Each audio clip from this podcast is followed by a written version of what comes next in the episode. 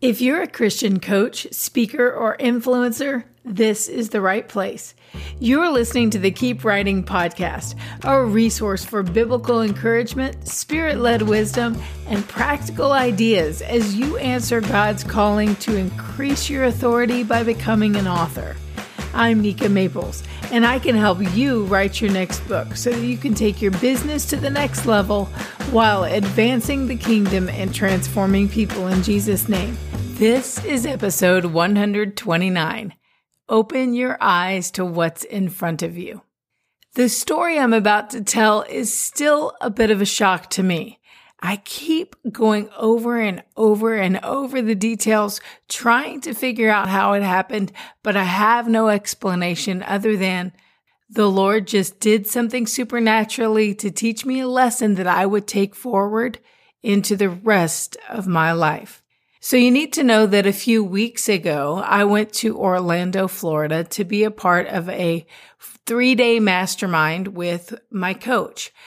If you are a coach, I highly recommend that you have a coach.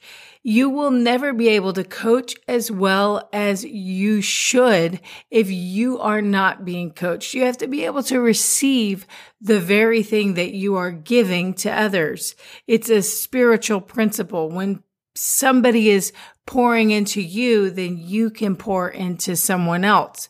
So I have a couple of coaches actually, and this one was hosting a mastermind that was specifically around particular aspects of coaching relating to engaging more clients, enrolling more clients, finding a way to serve your clients at the highest level. And because the three days were about learning how to serve more clients at the highest level, it was absolutely fitting that we stay in a high service hotel.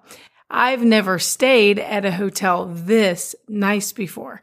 And I'm going to spend two episodes telling about the things that it taught me to be in a high service hotel because it's going to change the way I treat my clients and how I relate to my clients and how I serve my clients. But the transformation I'm talking about in this first episode wasn't really related to the service. It was related to a story that I was telling myself. Back in 2007, I was named Texas Teacher of the Year. And in that role, I traveled to universities and school districts across the state and even across the country to share messages of hope and inspiration with teachers and administrators. And in that role at the time, they were asking those of us who served the state of Texas to serve in the role of Texas Teacher of the Year at no cost to the asking organizations. No honorarium, no speaker's fee. Just when you are invited to go, they will pay your lodging and travel fee and then you just go as often as you can. So I spent a year serving the state of Texas and its educators and administrators in that way. And I'm just going to be honest that there were times where I felt a little bit of resentment creeping in because I wasn't being paid for that service, even though it was a grand acknowledgement and reward to be a state teacher of the year. And that should have been enough we all know we're human and there are times when there were several travel dates in a row where I would think, I just can't believe that I'm not being paid to leave my home and to be away for such a long amount of time to teach in front of these audiences. And that little bit of resentment is what started a story in my head. Because when organizations would pay for my travel and they would pay for my lodging, a lot of times they would pay for a hotel room under the state rate. Now, if you've ever stayed in the state rate room, and that's, I guess its nickname, the state rate room is the worst room in the hotel. You can't have a perfect view, a perfect shaped room in a hotel. I just don't think there, there's any way to have a building where every single square inch is so perfect architecturally. There has to be some spot where you're actually looking at a roof or looking at a wall or looking at scaffolding or looking at massive air conditioners. And that room, that, you know, that less than ideal room in the hotel is offered to guests at a, at a discount at a state rate. So when I was traveling as teacher of the year, when you aren't getting paid for your services, a lot of times the people who are inviting you don't realize how important it is to pay for services. And that's a principle that I may cover on another podcast episode. But when you pay for something, you pay attention at a whole different level. So when they invited me and they knew that it was a, a free service, in a way, they, I don't know, maybe the asking organizations didn't have enough to afford the regular room, but they would choose the state rate room. So I would, for a year, I was in these rooms that really were less than ideal. I would want to be refreshed by like opening up the windows and taking a look at the outside, and I would be looking at something that was so dismal. And uh, seriously, I'd be looking at a wall or looking at air conditioners, and that was fine, but I just wanted something to give me inspiration before I went out and gave an audience of teachers inspiration. It seems like an appropriate trade. So I started believing this story that I always get the room with no view. After a year of it, and this was a long time ago, 2007, after a year of having a room with no view, I started believing that I always get the room with no view. Every time I go to a hotel, expecting that I might be able to open the curtains and see something interesting. And it doesn't have to be a perfect view, but you know, something inspiring or interesting. And I'm easily pleased, by the way. It could just be a few trees and I would have been happy every time I was looking at something like just straight down in the parking lot or something that was not beautiful. And we underestimate the power of beauty to enable us to do our jobs better. God created beauty for a reason. Beauty truly does lift our spirits. And when our spirits are lifted by sight, smells, sounds, and tastes that are just beautiful, then we serve and lead better. So when I came to Orlando, Florida a couple of weeks ago for my mastermind meeting, we stayed at the Four Seasons Resort on Walt Disney World property. And as I said, I've never stayed in a hotel this nice. I've certainly never stayed in a Four Seasons. I didn't even know that Four Seasons had a reputation of being the best of the best, the pinnacle of the hospitality industry because of their level of attention to detail and the highest level of service. So that is definitely what I experienced. And and in next week's episode, I'm going to share with you 10 life lessons and business lessons that I learned from staying in a Four Seasons.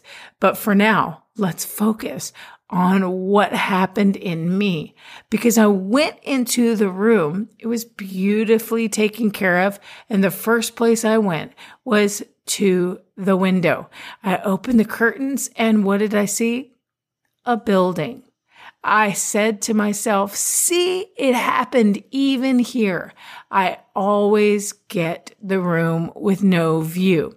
This building was kind of like a restaurant in the hotel. And so I was on the seventh floor and this restaurant may have been on the third or fourth floor, but it was right there in front of me, these towers that were coming off this veranda where it was for dining. I looked at it and looked at it and looked at it in disbelief.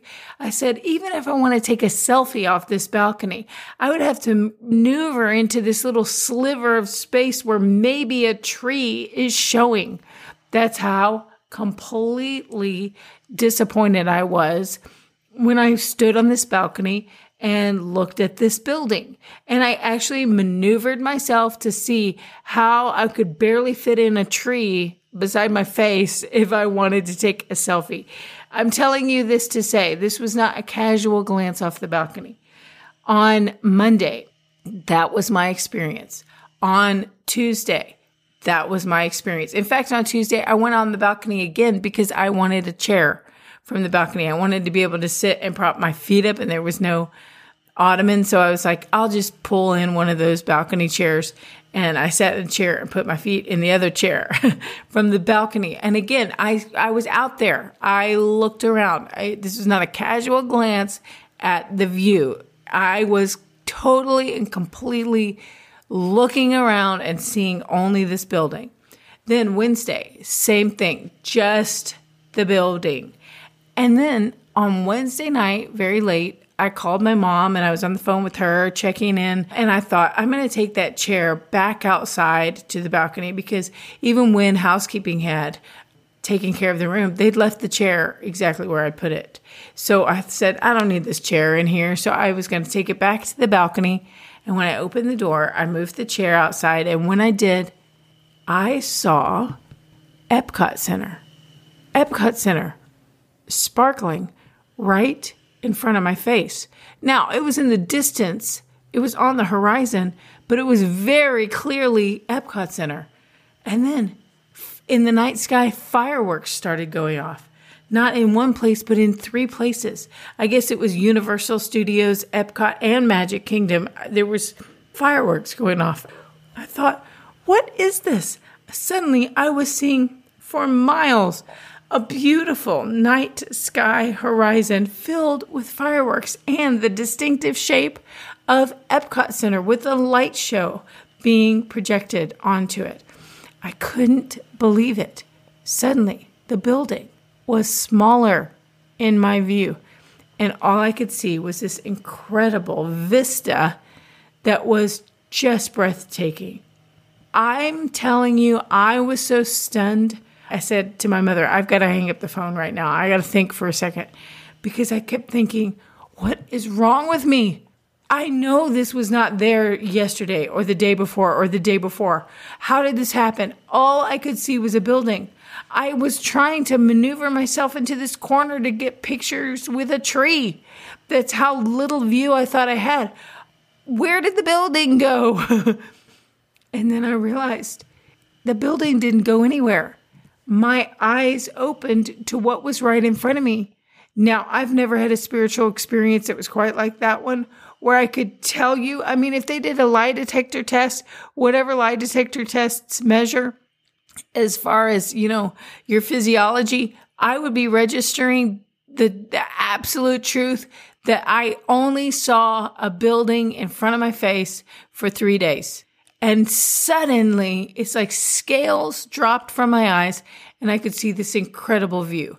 Now the building was still there. It was just a lot lower than I thought it was the days before. And suddenly I could see, I mean, above the building, above the floor. Like I said, it was only going up to the third or fourth floor and I was on the seventh. I, I'm guessing that that's how high it was.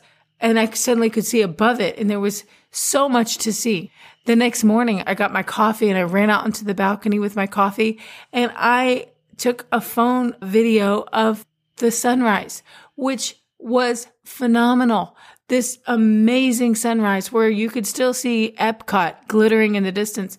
And then these massive, you know, watercolor painting kind of swaths of peach and yellow and, you know, even a deeper kind of rose color. It's an incredible view. And I had missed it three days in a row. Do you do you see this is shocking to me? Monday, Tuesday, Wednesday, I had missed the night sky view of fireworks because they happened every night. It was a Disney fireworks. So not only was I not seeing them, I was also not hearing them. I was not hearing the fireworks for the first two nights that I was there, first three days, two nights that I was there. I saw nothing. I heard nothing. I was completely convinced that there was a wall right in front of me, an immovable building that I could not see around or enjoy anything because of this building. And then training my mind through this mastermind, the teachings, the interactions, the connections with others, I was able to see for the very first time and I saw this incredible view. So it made me think. I mean, I could hardly sleep that night. My heart was beating so fast. I was breathing in a shallow way. Like I, I was like, is this real? How did this happen to me? I know that I didn't see that before now. Well, I want to read to you a verse that immediately came to my mind with this experience. It's from 2 Kings 6, verses 15 through 22. And Elisha is facing an enemy of Israel. He has a servant with him. And you may be familiar with part of this verse, but there's even more to it that I want to continue reading to teach from today.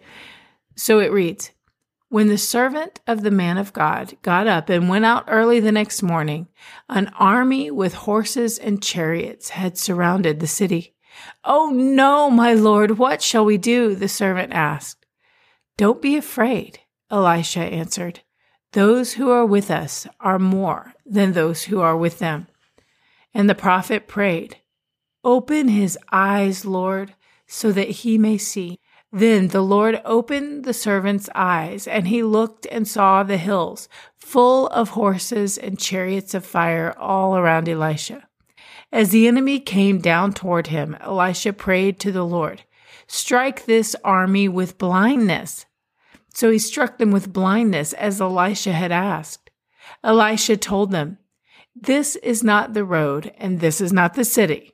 Follow me, and I will lead you to the man you're looking for and he led them to Samaria. After they entered the city, Elisha said, Lord, open the eyes of these men so they can see. Then the Lord opened their eyes, and they looked, and there they were, inside Samaria.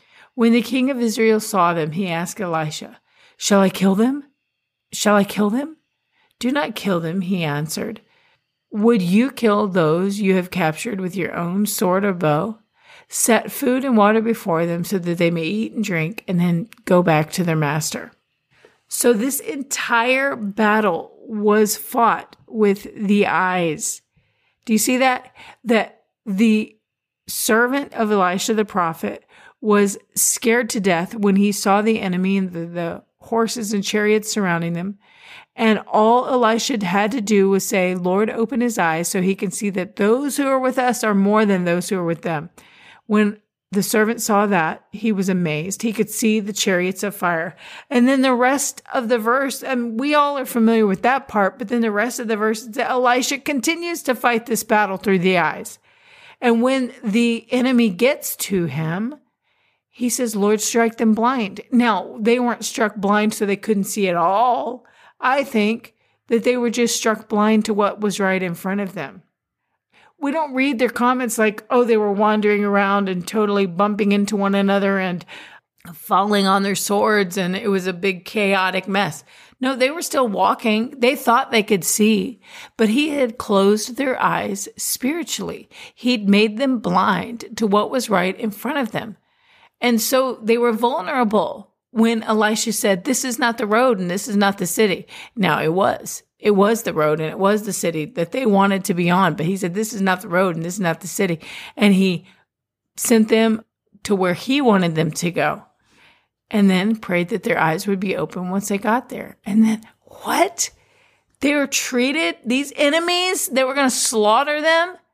The king gives them food and drink and sends them on their way. And that's all that needs to happen to create this total diversion and there is no battle.